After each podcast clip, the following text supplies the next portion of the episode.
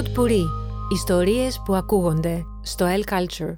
Γεια σας, ε, ένα ακόμα podcast από το El Culture. Θα μιλήσουμε για την Barbie σήμερα. Είμαι ο Κώστας Κωστάκος, η Boy. Hi Κώστας. Γεια σου Στέλιο. Hi Κώστας. Ο Κωστής Καλογρούλης. Hi Barbie. Κατέρινα Πάρη. Και εγώ εσύ είμαι ο Στέλιος Παρίς χάρηκα. Λοιπόν, ε, η Barbie, η οποία βγήκε πριν ε, λίγες μέρες και στην Ελλάδα και στον υπόλοιπο κόσμο και από εισιτήρια κάνει θράψη και στον υπόλοιπο κόσμο και εδώ. Τον 55 εκατομμύρια νομίζω στο πρώτο ναι. Σαββατοκύριακο. Είναι, αν διάβασα καλά, η πιο εμπορική ταινία γυρισμένη από γυναίκα. Για όποια σημασία έχει αυτό, εν πάση περιπτώσει. Σημασία έχει μπάσει τόσο τη σκίζει. Και γενικά από κριτικές στην Αμερική πάει πολύ καλά, στην Ελλάδα όχι και τόσο καλά. Ε, από κριτικές εννοώ. Ναι. Εμένα πάντως μου άρεσε, το, το έχω γράψει και στο site. Και δεν ξέρω, να πούμε δύο λόγια για την. Ε, Αρχικά να πούμε ναι. γιατί έχει γίνει αυτό το Barbenheimer που έχουν λυσάξει όλοι. Ε, γιατί είναι δύο ταινίες που βγήκαν μαζί, δύο μεγάλα project, το Barbie και το Oppenheimer του Christopher Nolan. Ε, απλά στην Ελλάδα, επειδή τα διανέμει η ίδια εταιρεία και σκέφτηκαν επίσης ότι είναι μέσα καλοκαιριού, ε, πήγαν τον Oppenheimer, κάτι γνώμη μου καλός, θα, θα προληφθεί τέλη Αυγούστου. Στον υπόλοιπο κόσμο, βέβαια, έχει αρχίσει να προβάλλεται με εξαιρετικές κριτικές. Βγήκαν, λέει, παράλληλα και αυτό έπιασε 80 εκατομμύρια, λέει, το Σαββατοκύριακο. Ναι, δεν ξέρω. Πάντως οι κριτικές για τον Oppenheimer είναι όλες οι περισσότερες αποθεωτικές. Και... Καλά, είναι και άλλη θεματική. Το ένα είναι με τον τύπο που έφτιαξε την ατομική ενέργεια, αυτός είναι. Αυτός, ναι. ναι. Η ζωή του αυτό είναι που τραβάει. Σε θρίλερ Ότι έχεις να κάνεις με δύο αντίθετα που βγαίνουν ταυτόχρονα, επαναφέρουν την έννοια του καλοκαιρινού blockbuster, αλλά με εντελώς διαφορετικές οπτικές. Άρα παίζεις στα Όσκαρ να δω την Barbie να κονταροχτυπιέται με κάτι δεν σοβαρό. Δεν αποκλείεται. Είναι η μάχη του ροζ με το μαύρο. Ωραίο.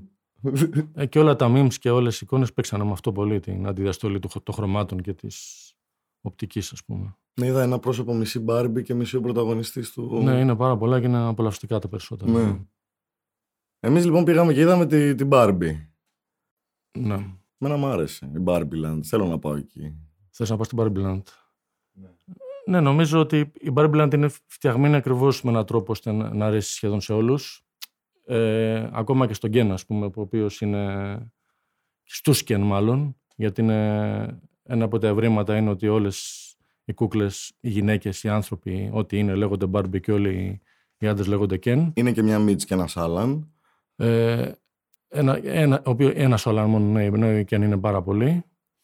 Και ενώ η Barbieland είναι η παραμυθένια χώρα, η χώρα των ιδανικών και των, ε, όπου όλα η κάθε μέρα είναι τέλεια και κάθε μέρα είναι ένα, ένα τέλειο το πάρτι. Ε, το έβριμα είναι ότι οι Barbie έχουν στο μυαλό τους ότι έχουν φτιάξει με τα πρότυπα που φτιάξαν επαγγελματικές επιτυχίας ας πούμε και ε, αυτάρκειας και αυτονομίας των γυναικών ότι ζουν μεν αυτές στον κόσμο τους αλλά στον πραγματικό κόσμο που υπάρχει παράλληλα ε, οι γυναίκες ζουν σε ένα φεμινιστικό επίσης ε, ιδεώδες αντίστοιχο με αυτό το οποίο υπάρχει στη χώρα του Μπάρμπι, όπου η γυναίκα είναι πρόεδρος, γυναίκα, γυναίκες στελεχούν το το δικαστήριο, οι γυναίκες παίρνουν τα Νόμπελ, οι γυναίκες είναι χειρούργοι. Τα επαγγέλματα όλα. που κάνει η Μπάρμπι, αυτά που λένε που είναι 200, ναι, ναι, ναι, αλλά οι φans λένε ότι είναι πάνω από 400 επαγγέλματα επί της ουσίας. Ναι. Και μπας το, το έβριμα της ταινίας είναι ότι η Μπάρμπι παθαίνει κάποια στιγμή ένα είδος υπαρξιακής κρίσης, αρχίζει να αναρωτιέται για το θάνατο. Όχι, είμαστε στη μέση της Παρτάρα και γυρνάς τώρα εσύ ξενέρωτη και μου λες: Σκέφτεσαι το θάνατο, στέλιο. Το οποίο της δημιουργεί. Το ακόμα μεγαλύτερο πρόβλημα από το ότι σκέφτεται το θάνατο είναι ότι αυτό της δημιουργεί μια ιδέα κυταρίτιδας, το οποίο είναι ακόμα πιο τρομακτικό, ας πούμε. Και ναι. πλατυποδία. Και πλατυποδία. Δεν είναι πλατυποδία, είναι γύρωση για μένα. Α, Όταν η Μπάρμπι ναι. πια είναι στις μύτες της και παθαίνει ναι. γύρωση, έρχεται και καταλαβαίνεις σε τι κόσμος ζει. Και εν πάση περιπτώσει πηγαίνει θέλοντας και εμείς στον κανονικό κόσμο για να βρει τον άνθρωπο ο οποίος παίζει μαζί της και προξένει σε όλα αυτά τα, τα θέματα ώστε να τα διορθώσει και να πάψει να έχει κυταρίτιδα και να επιστρέψει στην ε, ευτυχία που ζούσε πριν.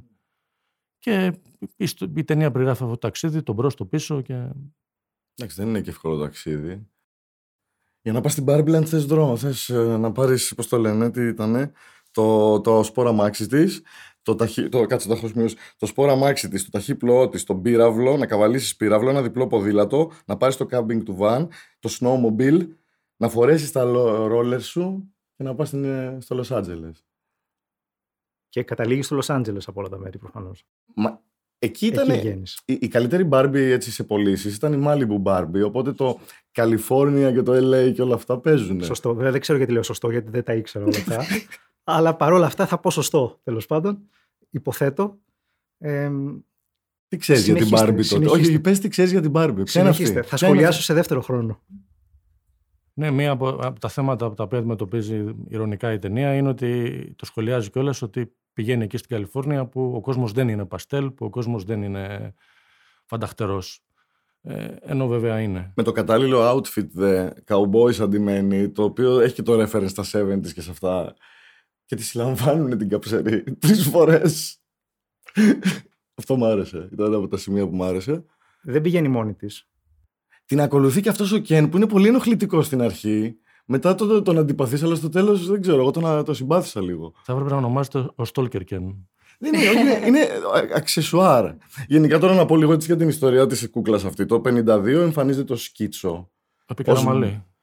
Ναι. Επί Παπάγου. Επί Παπάγου ως build ba- Lily που το κάνανε οι Γερμανοί έτσι σαν πορνο comic strip, comic strip. Και πουλιόταν αυτή η κούκλα και στα καπνοπολία της εποχής και τα αγοράζαν οι άντρες μεταξύ τους ή οι νύφες μεταξύ τους οι φίλες γιατί σαν πονηρό παιχνίδι.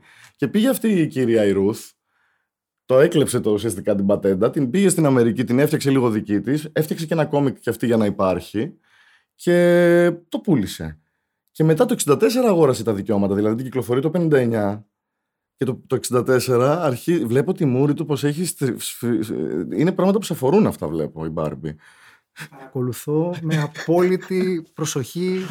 Θέλω να καταλήξω λοιπόν ότι η Barbie ξεκίνησε ως ένα, καπιταλιστι... ένα, προ- ένα προϊόν που ήταν, ε, πώς ήταν από την αρχαία ερώτητα οι κούκλες, οι πλαγκόνες και όλα αυτά τα νευρόσπαστα που είχαν, ως μια διαδικασία να μάθει η γυναίκα να είναι γυναίκα και υπηρέτρια στο σπίτι και να σερβίρει και όλα αυτά.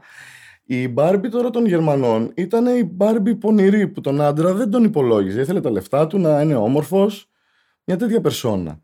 Και το αγοράζει η Αμερική σαν προϊόν για να μάθουν οι κόρες να είναι όμορφες. Ο καπιταλισμός εκεί κερδίζει το 64 που το παίρνει από τον φτωχό, ξέρεις, Γερμανό οικολαό και την κλέβει και την πάει εκεί με αλλαγή καουτσούκ και πλαστικό. Και έρχεται μια μπάρμπι αυτή που μαθαίνουμε, η οποία είναι στην αρχή πολύ φεμινίστρια, το κοιτάει, κοιτάει πλάγια, κοιτάει τέτοια.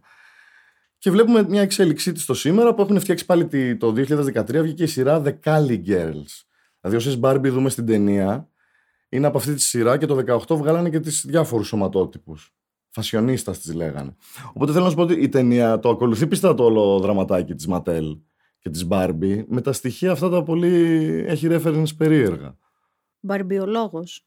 Ε, αναγκάστηκα να γίνω γιατί εγώ είμαι εγώ εδώ τώρα και εσύ λαέ βασανισμένε μην ξεχνάς την Μπίμπι Μπό. Σε φωνή Θοδωράκη το θέλω αυτό έτσι λίγο. Ναι. Τώρα στην μπαρμπιολογία που ναι, έριξα ναι, για θυμάμαι γύρνα πίσω ότι στη Θυμάμαι μπαρμπιολογία. ότι η, Μπι- η Μπίμπι Μπό ήταν μια ελληνική φάση που κατέκλυσε τα έτη της Ελλάδος και κυκλοφορούσαν παράλληλα μ, η Cindy που εδώ στην Ελλάδα την είχαμε φάει αλλά αυτή η εταιρεία που είχε τη Cindy έφαγε την Μπίμπι Μπό μας. Την αγόρασε. Οπότε νομίζω ότι είναι η Hasbro αυτή. Εδώ κρατά μια επιφύλαξη για τον φαν μπαρμπιολόγο που ξέρει καλύτερα. Πάντως η Barbie είναι η παλιότερη. Το 52 σα κίτσο και πουλημένη στη Γερμανία και το 59 στην Αμερική. Και μάλιστα τα, τα πρώτα της ρούχα τα ράβανε οι Ιαπωνέζοι και τις φτιάχνανε. Η παραγωγή. Ή κερδίζεις τον πόλεμο, δεν τον κερδίζεις. Τα λεφτά λοιπόν, ε, θέλω να πω ότι όπου έγκυται ο καπιταλισμός, ότι τα λεφτά λοιπόν τα συναντάμε στα αξισουάρ της Barbie. Η Barbie πουλιόταν κάμποσα δολάρια πιο φτηνή δηλαδή σε σχέση, γιατί πουλάγαν με ένα μαγιό και σου παίρναν τα λεφτά με τα αξισουάρ και τα ρούχα αρχικά.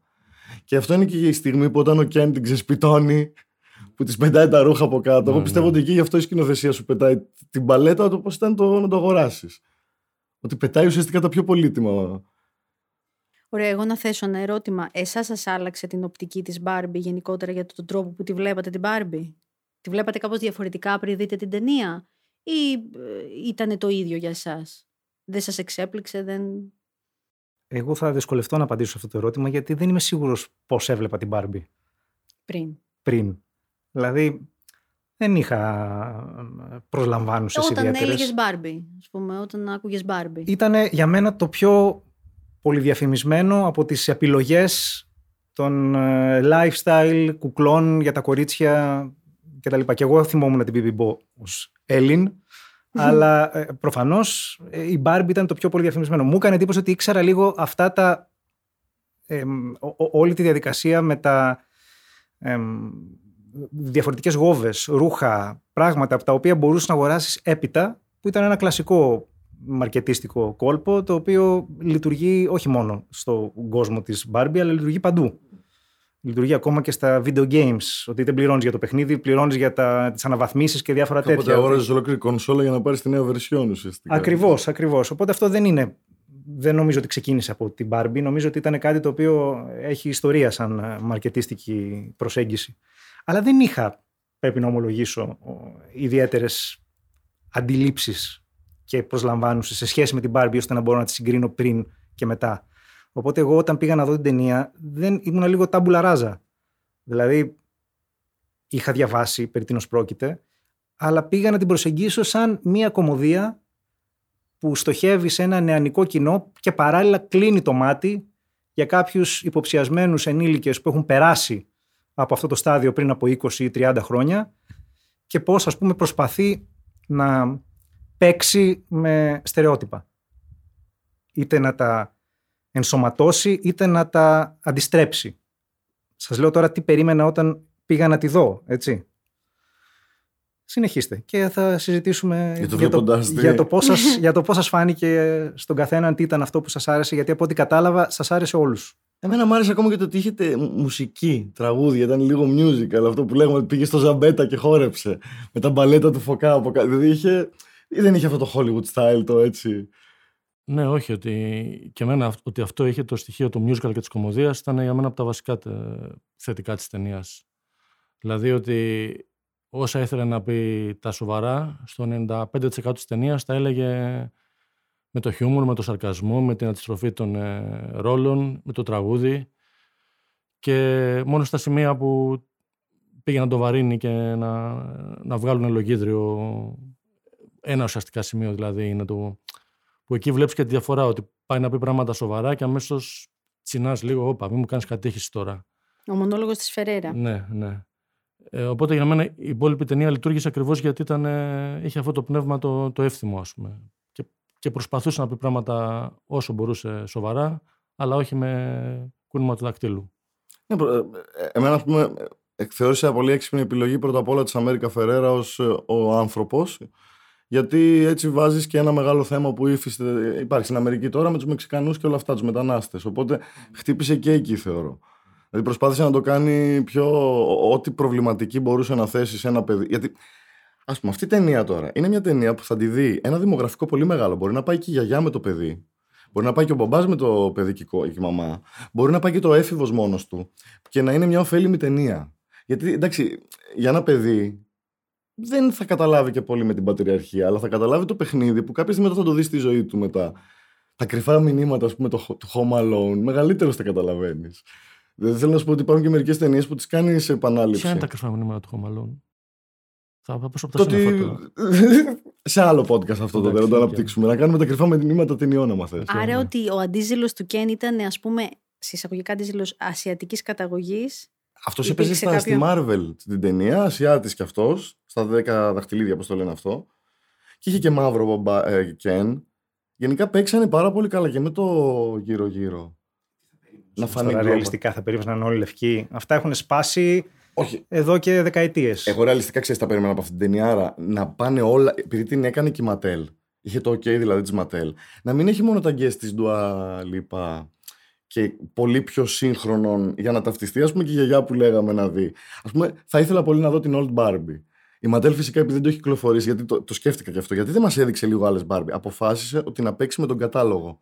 Ό,τι έχει. Οπότε δεν σου έδειξε προϊόν που θα βγει, μαρκετινίστικα μιλώντας. Ε, δηλαδή, το, ε, βλέπω ότι είναι μια ταινία που θα τη δουν όλοι ηλικιακά, δηλαδή με σε πολλούς. Είναι μια ταινία που θα τη δει και ένα παιδί μόνο του στο σπίτι, άμα το αφήσεις. Οπότε είχε τα μηνύματα τα όσο πιο σωστά γινότανε. Σου παρουσιάζει και τον κακό της ταινίας, ο οποίος είναι ο Will Ferrell, ο οποίος είναι ταυτισμένος με, το, με την κομμωδία και τη σαρκαστική, που παρουσιάζει και μια, ένα εταιρικό σύστημα το οποίο, ας πούμε, πώς σου φάνηκε ο, ο κακός της ταινίας. Αυτός που λες είναι ο CEO της Ματέλ, ναι. έτσι.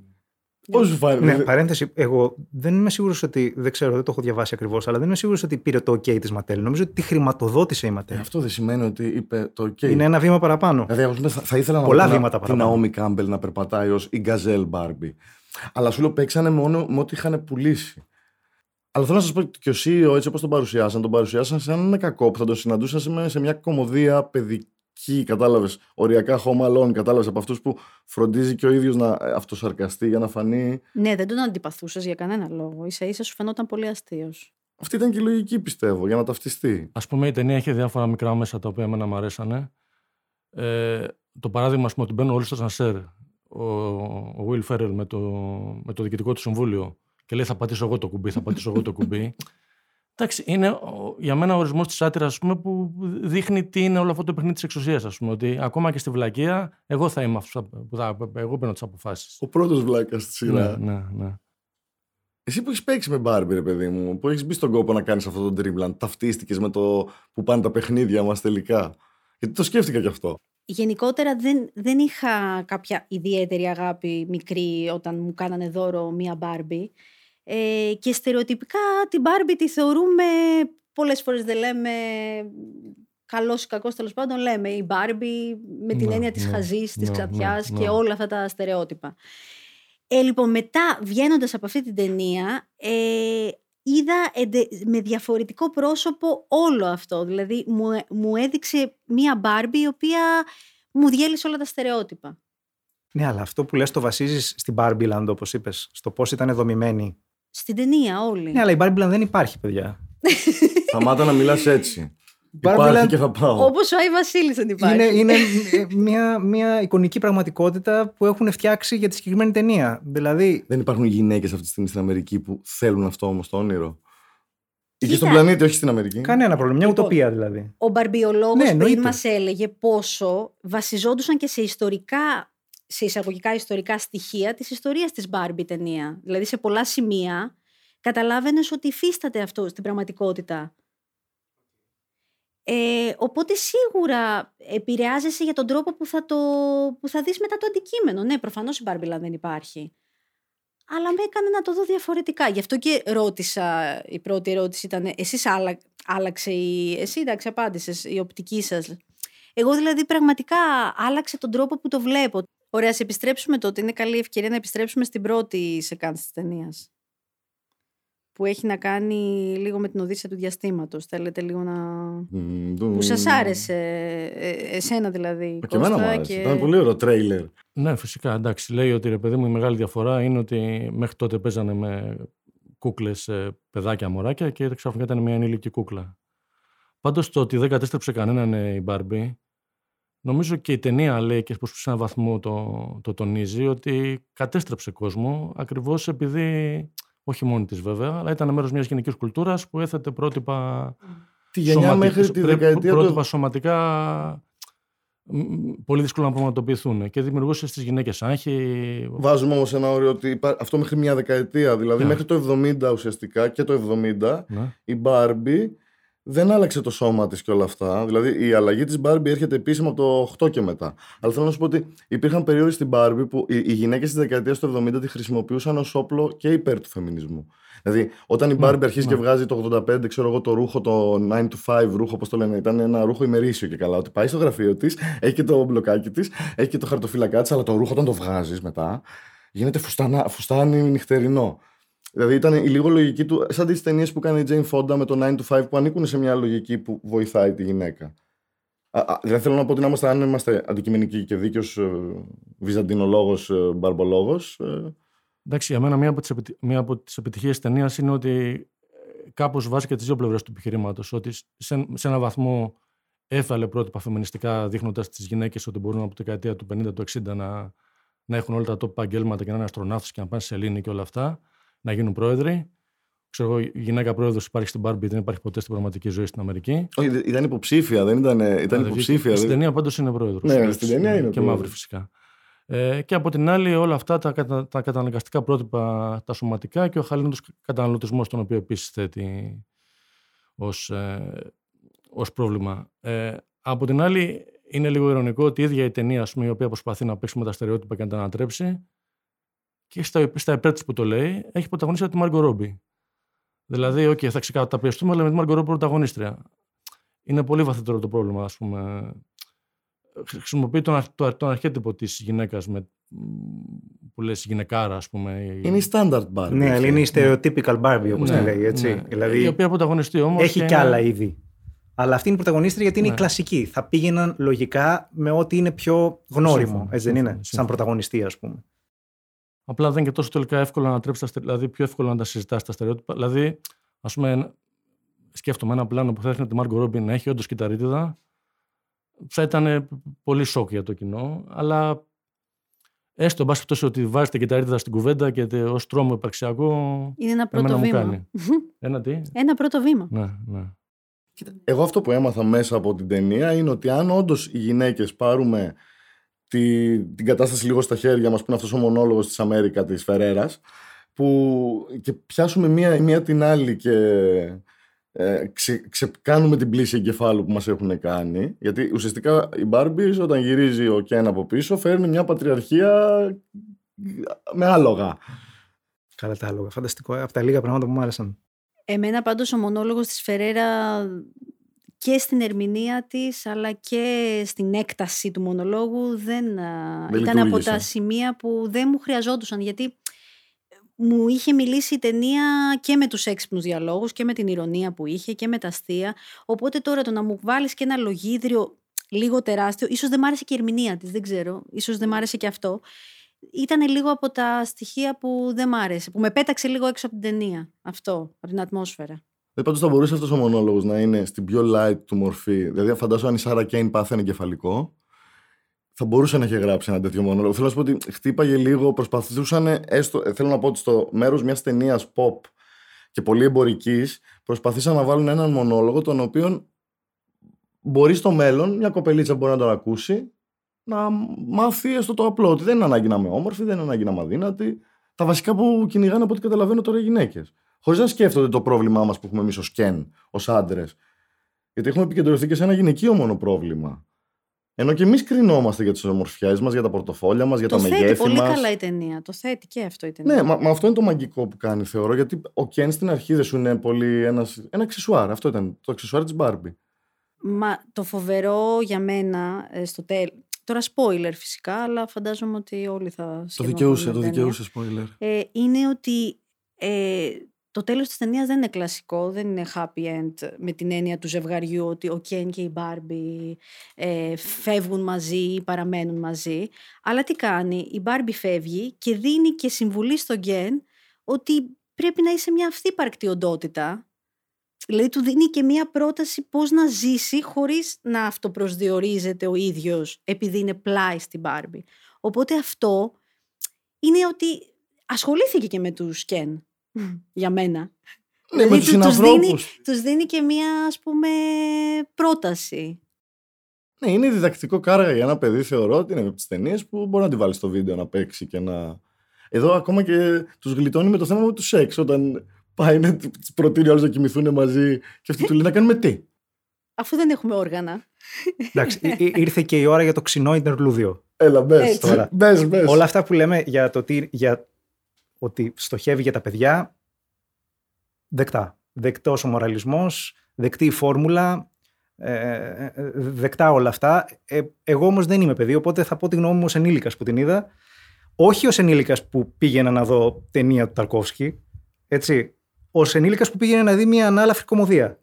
Λοιπόν, δεν ξέρω, νιώθω τρομερές ενοχές ε, ό- όταν έχω απέναντί μου τρεις ανθρώπους που τους άρεσε Όχι, ρε. και θα πάω εγώ να τους χαλάσω το πάρτι, αλλά δεν γίνεται. Με πιάνει αυτό, δεν μπορώ να μην πω αυτό, αυτό που είδα. Έπαθες Μπάρμπι. Πρώτον, αν το δούμε σαν μια κομμωδία, εγώ δεν γέλασα παρά μόνο σε δύο φάσεις όλο το έργο. Ωραία, μπορείς να του πεις. Και αυτό που μου έκανε εντύπωση, για να μην σπεύσετε όλοι να με φάτε ότι είσαι δύσκολο κοινό, ξινός κτλ. Οκ. Το κοινό που πη- εγώ το είδα ε, σε κανονική αίθουσα σινεμά με πολύ νέο κόσμο, κυρίως μεταξύ κοπέλες μεταξύ 15 και 18-19 ήταν η πλειοψηφία του κόσμου. Δεν άκουγα να γελούσαν ούτε αυτές. Περισσότερο τις έβλεπα να παίζουν με τα κινητά τους την ώρα της ταινίας παρά να ασχολούνται με τα αστεία, τα οποία εγώ δεν τα έβλεπα. Δηλαδή, επιτυχημένα αστεία είδα δύο Τρία. Έλα, μοιράσου τα. Θα τα μοιραστώ. Αλλά άσε με για να το ολοκληρώσω έτσι. Δηλαδή, σε πρώτη φάση, για μένα δεν λειτουργούσε σαν κομμωδία. Α αφήσουμε τις προεκτάσεις τις φεμινιστικές που νομίζω ότι προκύπτουν από το ίδιο το θέμα, όχι από το δούλεμα του θέματος. Δηλαδή, το ίδιο το θέμα σε βάζει σε αυτή την ενδιαφέρουσα κουβέντα που κάνουμε τώρα, λιγότερο από το πώς το χειρίζεται το σενάριο. Δεύτερον, μου φάνηκε το σενάριο αρκετά τεμπέλικο. Γιατί όταν έχεις την Barbie που είναι ένας κόσμος πλασματικός, έτσι, είναι κοσμογονία που λέμε. Εμένα μου αρέσει πάρα πολύ ο, ο πλασματικός κόσμος. Είτε είναι στην επιστημονική φαντασία, είτε είναι στο Game of Thrones, ας πούμε, είτε είναι στο Star Wars, είτε είναι οτιδήποτε. Ένας κόσμος με ένα δικό του σύστημα αξιών, εμένα μου αρέσει πάρα πολύ να μπω και να δω πώς λειτουργεί. Εδώ βρήκα μεγάλο πρόβλημα με την εσωτερική λογική αυτού του σύμπαντος που είχαν φτιάξει. Ήταν ό,τι να είναι. Δεν το είχαν δουλέψει. Ήταν άρπα κόλλα, ήταν πάρα πολύ πρόχειρο. Είναι πράγματα που συμβαίνουν και μετά ξεσυμβαίνουν. Είναι κάποια που πάνε έτσι και δεν έχουν εξήγηση γιατί πάνε αλλιώς.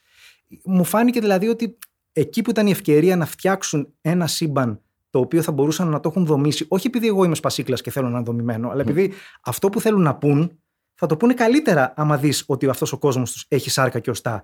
Τον έχουν φτιάξει έτσι ώστε να σου εξηγεί καλύτερα το πώς λειτουργεί. Και παιδιά, είναι και θέμα, αν εξαιρέσουμε τη Μάργκο Ρόμπι, η οποία ήταν πάρα πολύ καλή για μένα. Δηλαδή, όχι μόνο εκθαμβωτική γιατί είναι, αλλά ήταν πολύ ανθρώπινη. Ένιωθες όντως ότι μία κούκλα έπαιρνε σάρκα και οστά και πονούσε, είχε συναισθήματα. Δεν το περίμενα καθόλου αυτό. Δεν το περίμενα καθόλου να το δω αυτό το πράγμα και ομολογώ ότι. Όσο λοιπόν ίσχυε αυτό, τόσο βαρετές και πρόχειρες έβρισκα όλες ανεξαιρέτως τις υπόλοιπες ερμηνείες. Και σε αυτές συμπεριλαμβάνω το Will Ferrell, ο οποίος εδώ και μία δεκαετία τουλάχιστον περιφέρεται και κάνει την ίδια μανιέρα. Έχει βαρεθεί εντελώς, κάνει το ίδιο πράγμα. Νιώθεις ότι δεν προετοιμάζεται ποτέ για ρόλο πια. Ε, είτε είναι ο Ryan Gosling που μου φαινόταν τρομερά αμήχανος και πώς δεν θα ήταν ένας 43χρονο Ken αμήχανος, όσο και να του έχουν ε, βάλει σκιά στο six pack ώστε να φαίνεται. Γιατί δεν χρησιμοποιήθηκε καθόλου CGI και όλα αυτά στην ταινία αυτή. Ακόμα και καρτουνίστικε είναι οι στιγμές που γίνονται στα συνεφάκια. Σωστό. Αλλά μου φάνηκαν όλες οι ερμηνείες τρομερά σαν να βαριόντουσαν κάποιοι. Σαν θέλανε, ήταν η σκηνοθετική οδηγία να είναι όλα πλαστικά. Ναι, αλλά είναι όλα πλαστικά, τότε γιατί η ίδια η Μπάρμπι δείχνει. Γιατί είναι η μόνη που Σπαραγμό. Μα οι άλλοι δεν έχουν αντίστοιχα. Δεν θέλουν και άλλοι να πάρουν αυτό το παράδειγμα. Όχι, αυτές δεν θέλουν συνέστημα. Αυτές θέλουν. Οι περισσότερες. Η Μπάρμπι συγκεκριμένη θέλει να αλλάξει ο κόσμος. Οι υπόλοιπες, αφού ξαναγίνανε καλά μετά το μονόλογο της Φεραίρα, ακολουθήσανε το ίδιο πεπατημένοι. Αυτές είναι brainwashed. Εγώ δηλαδή, αν τα βάζα, είναι. Όλες οι Μπάρμπι είναι μητριαρχικές, σαν να τους έχουν κάνει πλήση εγκεφάλου. Οπότε ήρθε ο άνθρωπος, γιατί και ο Κέν με το που ήρθε, πώς έκανε μέσα σε ένα τσακμπάμ πλήση εγκεφάλου. Μητριαρχικέ, αλλά χωρίς να ξέρουν γιατί. Δηλαδή παίρνουν το Νόμπελ στην Barbie αλλά δεν ξέρουν γιατί το παίρνουν. Όχι, δεν τους αφορά. Τους δίνουν ένα κέλυφος που λένε Α, είναι το Νόμπελ και το κάνουν έτσι. Α, μπράβο. Δεν μας. ήταν Νόμπελ λογοτεχνίας ή Νόμπελ. Ήταν ένα Όχι, Νόμπελ. δεν ξέρουν καν γιατί το παίρνουν. Δηλαδή είναι, είναι όλα μια, μια ε, βιτρίνα τέλος πάντων. Δεν, δεν το έχουν. Δεν ξέρω. Μα η Barbie πώς, πώς αλλιώς θα ήταν δηλαδή; Τότε γιατί στεναχωριούνται που χάνουν αυτό που είχαν χάσει και πάνε να κάνουν την επανάστασή τους; Αυτό που είχαν χάσει είναι κάτι που είναι ούτως ή άλλως μια βιτρίνα. Τι σημασία έχει ποιος σηκώνει το Νόμπελ, αν δεν ξέρεις γιατί το έχεις πάρει; Μα είχαν συνηθίσει έτσι με αυτούς τους κανόνες στην Barbie και άλλαξε αυτό όταν ήρθε ο Κέν από τον πραγματικό κόσμο. Δεκτό. Έπρεπε να γυρίσουν, Και αυτές έπρεπε επειδή να ήταν επιστρέψουν. κουρασμένες, αυτές επειδή είχαν ταλαιπωρηθεί να είναι πρόεδρες Ουσιαστικά το λένε μη- Α εξυπηρετήσω τους άντρες. Αυτό έλεγαν. Ε, ουσιαστικά το μητριαρχικό καθεστώς της Barbieland έγινε πατριαρχικό και θέλανε να, να, να, το, να επαναφέρουν το καθεστώς. Αυτό, ας το πούμε. Η Σύμφωνοι. μόνη, η μόνη που αφυπνίστηκε ουσιαστικά Barbie στην ταινία είναι η, η, η stereotypical Barbie, η οποία την ένιωξε και πού θα κοιμηθεί ο Κέν. Γιατί τη ρωτάει η άλλη, Πού κοιμόται ο Κέν μέχρι τώρα; Α, δεν ξέρω. Ναι, η οποία είναι και η μόνη που ταξίδεψε στον αληθινό κόσμο και απέκτησε τις εμπειρίες ζωής ώστε να μπορεί να τον αλλάξει μετά. Άρα, αν θες να αλλάζανε και οι άλλε, έπρεπε να πάνε στο πραγματικό κόσμο ίσως για να αλλάξουν. Ναι, και αλλά να βρουν το δείχνανε ζύγι. πάθος να αλλάξουν αυτό που είχε εντωμεταξύ προκαλέσει η επιστροφή του Κεν, που δεν κατάλαβα γιατί. Διότι από πριν είχαν μία βιτρίνα ένα ρόλο το να σηκώνουν το Νόμπελ και να λένε ότι έχουμε γυναίκα πρόεδρο. Μετά αυτό έγινε πάλι χωρίς κανένα λόγο να σερβίρουμε τους άντρες.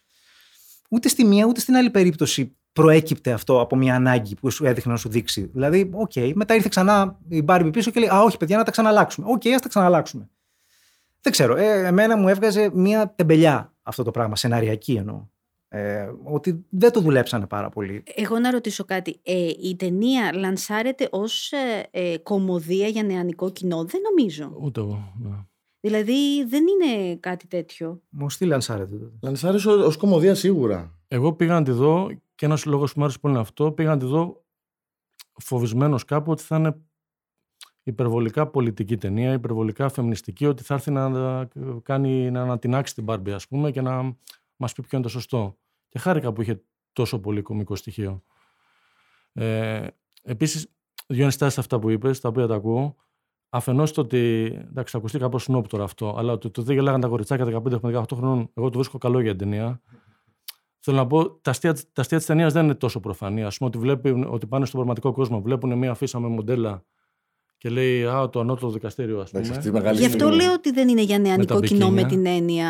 Είναι για όλους, αλλά δεν νομίζω ότι είναι, δε- δεν λανσαρίστηκε ως κομμωδία για νεανικό κοινό. Ή ξέρω εγώ στην αρχή στο 2001 στην αναφορά, Αυτό ήταν ωραίο. Ναι. δεν, θα, δεν θα γελάσει πιθανώς. Όχι. Αλλά αν έχεις την ταινία, σου φαίνεται απολαυστικό. Αυτό ας ήταν πούμε. ωραίο, ναι, ναι. Επίσης, το πιο κύριο, νομίζω ότι εσκεμμένα η Barbie δεν μοιάζει με πραγματικό κόσμο. Δηλαδή είναι ότι δεν κατάφερε να. να δεν θέλουν να είναι πραγματικός κόσμος. Θέλουν να είναι ένας κόσμος επιφανειακός και ψεύτικος και παραμυθένιος ότι όλα είναι ιδανικά και όλα είναι wow και όλα είναι. Δεκτό. Αλλά τότε δεν υπάρχουν κίνητρα σε ένα τέτοιο κόσμο. Και δείχνουν να έχουν κίνητρα να αλλάξουν και να ξαναλλάξουν μια κατάσταση η οποία είναι ούτως ή άλλως πλαστική. Δηλαδή, τι σημασία έχει, εφόσον δεν νιώθεις τίποτα, δεν έχεις κίνητρο για τίποτα, τι σημασία έχει να παίρνεις τον Νόμπελ ως γυναίκα Μπάρμπι ή να σερβίρεις τον άντρα ως γυναίκα Μπάρμπι στον κόσμο του Κεν; Θέλω να πω, είναι το ίδιο, το ίδιο εμ, βολικό το ένα, βολικό το άλλο. Δεν νιώθεις κάτι, δεν νιώθεις την ανάγκη. Εγώ νομίζω ότι έβαλες πολύ λογική στην Barbieland. Ναι, όντως. Και εγώ προσπάθησα να το κάνω αυτό. Δηλαδή, σκεφτόμουν ποιο καθεστώς θα μπορούσα να το συγκρίνω με τον καπιταλισμό, με τον κομμουνισμό, ίσως. Ότι... Δηλαδή, προσπαθούσα να βρω σε τι καθεστώς πολιτικό θα μπορούσε να ζει η Μπάρμπι. Είναι μια κομμούνα, ξέρω εγώ, γυναικών. Είναι η Θεμισκύρα από το Wonder Woman. Είναι Αμαζόνες. Είναι... Α, Δηλαδή, προσπαθούσα να το βάλω σε ένα μοντέλο. Και το πιο κοντά που μπορώ να σκεφτώ είναι ένας κόσμος πάλι με πλήση εγκεφάλου. Δηλαδή, σαν να ξυπνήσουμε. Και εδώ θα δανειστώ και αυτή τη σκηνή. Εμφανίζεται αυτή η Ruth, η, η διοκτήτρια της Ματέλ, σε μια πολύ Matrix αισθητική. Ναι. Και στο τέλος που ξαναεμφανίζεται και της λέει στην αρχή ότι έκανα την κομπίνα μου με τη Ματέλ τα οικο- οικονομικά, αλλά και μετά για να της δώσει τις τελικές συμβουλές. Και θέλω να σου πω ότι σου κάνει ένα. Ξέχασα τι να πω γιατί είδα την εικόνα μπροστά του Matrix. Τι έλεγα πιο πριν; Είσαι κεφάλου. Ναι, την πλήση εγκεφάλου. Ότι σου βάζει και αυτό, γιατί στο ξεχνάει και με τα πυθίκια του 2001. Και ένιωσα ότι αυτός ο κόσμος που μας παρουσιάζει η Barbieland είναι κάτι ονειρικό, ότι είναι κάτι που είναι φτιαγμένο, λες και είναι. απ' το- Δεν πήραμε το χάπι. Πώς της προσφέρει το τακούνι και το flat food. Το Birkenstock. Το Birkenstock. Είναι σαν να πάρεις το χάπι. Πώς είναι όταν πας στο. Στο, Hunger, Ga- όχι στο, Hu- στο άλλο στο Ιαπωνέζικο που τρώγανε ο ένας τον άλλον. Που Το διάλεγε Squid το Game. τρίγωνο. Στο Squid Game που διάλεγε το τριγωνάκι το τέτοιο. Δηλαδή δεν περιμένω λογική σε αυτά. Γενικά πάντως η αναλλαγή πλαστικού Barbieland κόσμου ψεύτικου με το φυσιολογικό κόσμο εγώ το, το, τη βρήκα την αναλλαγή αυτή φοβερά δύσκολη να γίνει και να μην γίνει έτσι γελία και γινόταν με τόσο φυσικό τρόπο δηλαδή θεωρώ ότι έγινε πολύ ωραία. Να το πάω και λίγο υποκριτικά στους ηθοποιού που παρατήρησα. Η μετάβαση μου άρεσε γιατί τώρα το να παίξεις, να καλείσαι να παίξεις μια κούκλα που δεν έχει ευληγησίας στα άκρα από τη φύση της, ήθελε και αυτή την κίνηση τη χαζή όταν, ας πούμε, πώς κάνανε με το.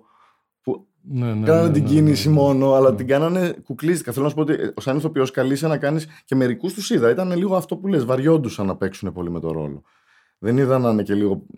Αλλά η κοπελιά, η Barbie μας, άμα δηλαδή μπορώ να δώσω υποψηφιότητα για Όσκαρ, θα την ήθελα στην πεντάδα. Τα Έδωσε έδωσε πόνο. όλα. Τα έδωσε ναι, όλα. ναι, Έδωσε ναι, πόνο. Είναι, είναι φοβερή, είναι Της φοβερή. αξίζει δηλαδή. Με ρώτησες τα τρία που μου άρεσαν. Ναι, ναι, τα τρία. Τα δύο Και ήταν. μ' άρεσε η Θέλω να αρχή το link με το 2001 προφανώς. Οκ, εννοείται. Μ' άρεσε που ο, ο Ryan Gosling, ο Ken τέλος πάντων, εμ, το μόνο που μπορεί να κάνει είναι το beach. Χρησιμοποιεί την παραλία το beach σαν ρήμα. I beach. Μπιτσάρο. Είναι, είναι το μόνο που κάνω. Δεν ξέρει καν. Πάει για να ζητήσει δουλειά ως ναυαγοσώστη και του λέει Βασικά, I beach. Δεν, δεν κάνω τίποτα ούτε αυτό. Δεν ξέρω να κολυμπάω. Είναι αυτό δεν που ξέρω στη να γλώσσα κάνω μας τίποτα. λέμε είναι παραλίας. Ο παραλίας, ναι, Είναι ο Ken παραλίας. Παραλίας. Ο Ken Ο Παραλίας. ορισμό του παραλία μ' άρεσε το παράλογο της ψύχωσης με τα άλογα. Ναι, ναι, ναι. Όπου έκαναν Mount Rushmore όταν γύρισε με άλογα. Αυτό δεν το κατάλαβα. Όπου πώς να το ερχόταν και εξηγήσει. άνοιγε το τσαρδί, το Bachelor που είχε γυρίσει και έκανε την επανάστασή του και είχε μια τεράστια οθόνη 80 ιντσών που είχε άλογο που κάλπαζε. Είχε πάθει ψύχωση με τα άλογα χωρίς κανένα απολύτως λόγο. Απλά επειδή είχε αυτή την εικόνα του καουμπόι όταν είδε, ξέρω εγώ. Το άλογο συνδυάζεται με κάτι πατριαρχικό. Συνδυάζεται με την έννοια του καουμπόι, ρε παιδί μου. Που είναι Από μια τότε που πήγαμε- αρχέτυπη αρενοπή εικόνα. Νομίζω θέλει, ρε υποθέτω. παιδί μου, με ένα σε έναν βαθμό να πει η Ματσίλα ότι είναι γενός γελία, ας πούμε. Ότι σε έναν βαθμό πέραν της καταπίεση έχει και μια, μια γελιότητα μέσα. Ότι. ουα, Ναι. Το άλογο αυτό είναι, με ανεξάρτητο, δεν ξέρω. Ναι. Είναι όπως το λέει και το σπίτι του Mojo Dojo Casa Ναι, ναι, Home ναι, ναι, House. ναι. Ε, α- από, αυτά ήταν στιγμές που γέλασα, ρε παιδί μου. Στιγμές που μου άρεσαν, που Δεν μου λέγεται φάνηκαν. με το ανώτερο δικαστήριο που δείχνει τη Miss ε, Universe, Miss ε, Ναι, Helios. ναι, ναι, οκ. Αυτά είναι περισσότερο α, έξυπνο touch. Δεν, θα γελά... δεν είναι κάτι που θα σε κάνει να γελάσεις. Χαχά. Είναι μια έξυπνη, έξυπνη ιδέα. Είναι οι φάσεις αυτές που τον βλέπω να, να λέει ε, I beach, δεν το χρησιμοποιείς σαν ρήμα, δεν ξέρει τίποτα να πει. Εκεί γέλασα, ας πούμε. Πραγματικά ήταν τρομερά γελοία εικόνα. Όταν έπεσε η Μπάρμπι κάτω και έκλαιγε και ήταν πάλι, ήταν σαν κούκλα να πέφτει κάτω και να είναι νεκρή. Εκεί δεν της προκάλεσε κάποιο Δεν συνέστημα. ξέρω, ρε παιδί μου, τι να πω. Δεν ξέρω. Κάτι μου λείπει. σω πρέπει να ομολογήσω και το εξής. Εγώ πιστεύω ότι για, για οποιοδήποτε έργο τέχνη, ταινία, οτιδήποτε, με ένα βιβλίο κτλ. Πρέπει να κάνεις μία σύνδεση, ένα κλικ, ακόμα και για να μην σ' αρέσει κάτι και να το σχολιάσεις. Δεν μου έκανε εμένα αυτό το κλικ ώστε να μπω σε αυτόν τον κόσμο, έστω και αν δεν μ' άρεσε. Ξέρεις, κατάλαβες τι εννοώ. Όχι ότι πρέπει να κάνεις κλικ για να σ' αρέσει. Πρέπει να κάνεις κλικ ώστε να έχεις, να είσαι στην ίδια, στην ίδια κλίμακα, στην ίδια αρμονία, ώστε να μπορείς να το σχολιάσεις. Και εμένα, ξέρω, δεν, δεν μου έκανε ποτέ κλικ. Δεν μου έκανε ποτέ, δεν ένιωσα ποτέ ότι έχω μπει σε αυτή την ταινία. Ίσως έχω χάσει επεισόδια, ίσως δεν έχω καταλάβει πράγματα, ίσως... Ξέρεις, οπότε ε, βγάζω και το ενοχικό σύνδρομο λοιπόν εδώ ότι κρατάω και μία πισινή. Δεν ξέρω, για μένα και μάλλον για όλο τον κόσμο, ενώ βασικό κριτήριο σε κάθε ταινία είναι να, να συνδεθώ με τους ήρωες, να μπω στη θέση τους, να συγκινηθώ ή να μην συγκινηθώ, να νιώσω. εν πάση- Εδώ νομίζω ότι και η ταινία δεν προσπαθεί να σε κάνει. Εγώ τουλάχιστον δεν με ενδιαφέρει να συνδεθώ με τους ήρωες. Γιατί ακριβώς δεν είναι, α- δεν, δεν είναι άνθρωποι. Δηλαδή, ίσως στόχος της Μπάρμπι είναι να γίνει άνθρωπος. Αυτή η σκηνή που λέμε στην αρχή που, του- που, που, της λέει ο Κέν να μείνω το βράδυ και του λέει να κάνουμε τι και δεν ξέρει και ο ίδιος δεν, δηλαδή δεν είναι η φάση να λυπηθούμε τον καημένο τον Γκέν που ζει μέσα από το βλέμμα της. Είναι ότι είναι κούκλες και νιώθουν τόσο όσο ρε παιδί μου. Ότι να κάνουμε, τι να κάνουμε όμως, δεν έχουμε γεννητικά όργανα, αλλά τι να κάνουμε, ποιοι είμαστε εμείς; Οπότε πιο πολύ το βλέπω ως ε, σχήμα για να δούμε έναν κόσμο που είναι εξωπραγματικός και σε έναν βαθμό γελίος, σε αντί- διαστολή με το δικό μας, που είναι γελίος από την άλλη και κάπως μπλέκονται τα πράγματα για να να μιλήσουμε, δεν ξέρω τι, για τα πρότυπα τελειότητα ή για το πόσο προτιμότερος είναι ο κόσμος με τα προβλήματα από τον κόσμο τον ιδεατό και τον, ε, που είναι κάθε μέρα πάρτι. Και πιστεύω το πετυχαίνει. Αυτή την εναλλαγή την πετυχαίνει πάρα πολύ καλά. Ας πούμε, μια, εμένα μια σκηνή που μου άρεσε πάρα πολύ είναι όταν, είμαι- όταν είναι στα κεντρικά της Ματέλ και είναι όλοι οι λεγόμενοι χαρτογιακάδες με το CEO που ε, πάνε να πιάσουν την Μπάρμπι και η Μπάρμπι τρέχει και τελικά καταφέρνει και γλιτώνει από εκείνους και μπαίνει ξαφνικά από εκεί που βλέπεις έναν κόσμο σε πύργους ε, μέσα σε γραφεία και μπαίνει σε ένα σπίτι που είναι η Ρουθ. Ε, είναι μια ηλικιωμένη ας πούμε γυναίκα και ε, επικρατεί μια ηρεμία, μια σοφία που εμένα ας πούμε αυτό που μου έβγαλε όλο αυτό είναι ότι ενώ υπάρχει μια συγκαλυμμένη πατριαρχή, ε, υπα- ε, ενώ υπάρχει μια, συγκαλυ- μια ε, συγκαλυμμένη πατριαρχία στον πραγματικό κόσμο, ε, τελικά όλη τη δουλειά την κάνει η γυναίκα που Μμμ, είναι μμμ, από πίσω μμμ. από όλο αυτό το μεγαθύριο που λέγεται Ματέλ. Αλλά σου, δεν σου επέκρυψε το ότι η Ρουθ έκλεψε και λεφτά, ότι είχε Όχι, μπλακεί και αυτό σε- ήταν πολύ. Γι' αυτό Τίμιο λέω εκ ότι τα μέρους της ιστορικά. Ματέλ. Ναι, ναι, ναι. Και αυτό ήταν πολύ καλό. Αλλά εμένα, ας πούμε, αυτή η σκηνή που τελικά πηγαίνει σε ένα σπίτι και πίσω από όλο αυτό το μεγαθύριο υπάρχει ένα σπίτι που υπάρχει μια ηλικιωμένη γυναίκα και το φροντίζει αυτό με κάποιο τρόπο, αλλά πολύ από πίσω, πολύ κρυφά. Είναι πολύ αντίστοιχο της λογικής που ζούμε στην καθημερινότητα. Και το άλλο που επίσης λάτρεψα είναι κάποιες κλασικές σκηνές αντρικές. Ε, αυτοί, α- αυτές οι κλασικές σκηνές που είναι ας πούμε ένας άντρας και όπως τρέχει από πίσω γίνονται κρίξεις πράγματα και ήταν η Μπάρμπι αυτή που έτρεχε. Και την, την ψάχνανε τη- όλοι οι χαρτογιακάδες και η Μπάρμπι ε, προσπαθούσε να γλιτώσει από αυτούς. Ότι ήταν γυναικεία η φιγούρα. Πάντως, μιλώντας για Ματέλ, ενώ η ταινία κάνει κριτική, ανατρέπει κάπως το πρότυπο και όλα αυτά, γενικότερα μιλώντας, αυτή είναι μεγάλο, ο μεγάλος τρίαμβος από παράδειγμα του καπιταλισμού, ότι παίρνει την κριτική βάρος, δηλαδή παίρνει η εταιρεία την κριτική βάρος της, προκειμένου να φτιάξει ένα προϊόν με το οποίο θα πουλήσει δεκαπλάσια στο μέλλον. Δηλαδή, μέσα, μέσα από το έχω κάνει και λάθη, ας πούμε, στο πώ φτιάξει την κούκλα μου, θα φτιάξω τώρα αλλιώς και ε, λεφτά, λεφτά, λεφτά, λεφτά. Όχι, έχουν κάνει τραγικά λάθη κατά το παρελθόν, ας πούμε, που σήμερα αν τα έκανε, παίζει να την κλείνανε την εταιρεία με τα κινήματα. Δηλαδή, όταν βγήκε η Μπάρμπι, ο Μιλούσα που την τράβε, της πάταγε στο κουμπί και έλεγε Ω, μαθημα... τα, τα, στο ελληνικά τώρα σου λέω, τα μαθηματικά είναι δύσκολα. Πάμε για ψώνια που γίνεται της κακομήρα στην Αμερική. Ε, εδώ τώρα φανταστείτε αν τη βγάζανε τώρα την Μπάρμπι. Έτσι αυτή ο μιλούσε, τι θα γινόταν. Θα είχε ναι. καεί ματέλ. Όχι, για μένα είναι πολύ ενδιαφέρον αυτό το επιχείρημα. Ε, ο, ο εταιρικός αυτοσαρκασμός είναι μια έξυπνη κίνηση. Αποφέρει κέρδος, αλλά είναι και έξυπνη κίνηση αυτοκριτικής γενικότερα. Ε, το είδαμε στο, στο Black Mirror, τη σειρά του, που είναι τη σειρά του Netflix. mm Πλέον είναι σειρά του Netflix, γιατί είχε ξεκινήσει από το BBC και το Channel 4, τέλος πάντων. Channel 4. Ε, που, αν θυμάμαι, στο πρώτο ή στο δεύτερο επεισόδιο ε, υπάρχει κάτι αντίστοιχο. Υπάρχει κριτικάρι ήδη το ίδιο το Netflix ναι, που ναι, βγάζει ναι, τη σειρά με τον ίδιο τρόπο. Αυτό είναι δείγμα οριμότητας ως ένα βαθμό από την ίδια την εταιρεία που θα το αποδεχθεί. Ξέρει ότι θα τις αποδώσει στο τέλος.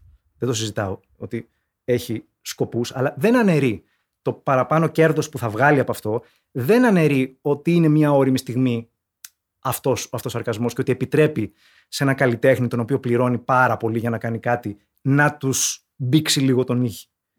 Έτσι, και μπορεί κάποιος να το πάρει όπως θέλει ανάλογα με την από το πολιτικό του υπόβαθρο, από το πώς βλέπει τα πράγματα. Πάντως είναι ένα από τα στοιχεία που βρήκα πολύ ενδιαφέροντα και κομβικά από αυτή την άποψη. Εγώ επειδή θα μπορούσα να μιλάω ώρες για αυτή την Barbie ταινία, μπαρμποτενία, ε, θέλω να πω ότι ως άνθρωπος που σέβομαι τα παιδικά μου χρόνια, γιατί η πατρίδα μας είναι τα παιδικά μας χρόνια, τσαντίζομαι πάρα πολύ και θυμώνω όταν παίρνουν ταινίες. Θα σέβεστε, αυτό θέλω. Δηλαδή, όταν κάνανε τα στρουμφάκια, θύμωσα δεν είχε την αισθητική που θα ήθελα. Τα Marvel πάλι, ας πούμε, επειδή ήταν ο Stanley μέσα, γούσταρα. Θέλω να υπάρχει ένας σεβασμός και θεωρώ ότι αυτή η ταινία της Barbie ανήκει στην κατηγορία ταινιών που εμένα με ικανοποιούν, σεβάστηκα και έκλεισα εγώ δηλαδή, σαν και ένα αυτή τη στιγμή να πω, ότι ήταν να πω. Βγαίνεις. Να πω ένα τελευταίο από την πλευρά μου. Πριν που λέγαμε για την BB και ότι είναι ελληνικό προϊόν, δεν ξέρω, είδα ένα όραμα στο βάθος και τρόμαξα. Βάμε, το Μάρκο Εφελή επιθεώρησε να παίζει την, την Barbie, την BB Bo. Δηλαδή τον έχω εικόνα ξαφνικά με την ξανθιά Βερούκα να είναι. Η επόμενη επιθεώρηση του Μάρκο Το διέλυσες όλο, ρε. Το διέλυσες όλο. Η Barbie Δελφινάριο, λοιπόν. Και με αυτή τη φρικτή νότα, με αυτή τη φρικτή εικόνα στο μυαλό μας, μπορούμε να αρχίσουμε να το σφυράμε. Α ρε, Γκρέτα Γκέργουιγκ. Α ρε, Barbie που είσαι να πάω και δεν έχω rollers. Μιλήσαμε για την Barbie λοιπόν της Γκρέτα Γκέργουιγκ. Ήμουν ο Κώστας Κωστάκος Oldboy. Ήμουν ο Στέλιος, θέλω να πάω στην Barbieland Παρίς. Ο Κώστης Καλογρούλης. Κατερίνα Παρή. Γεια σας.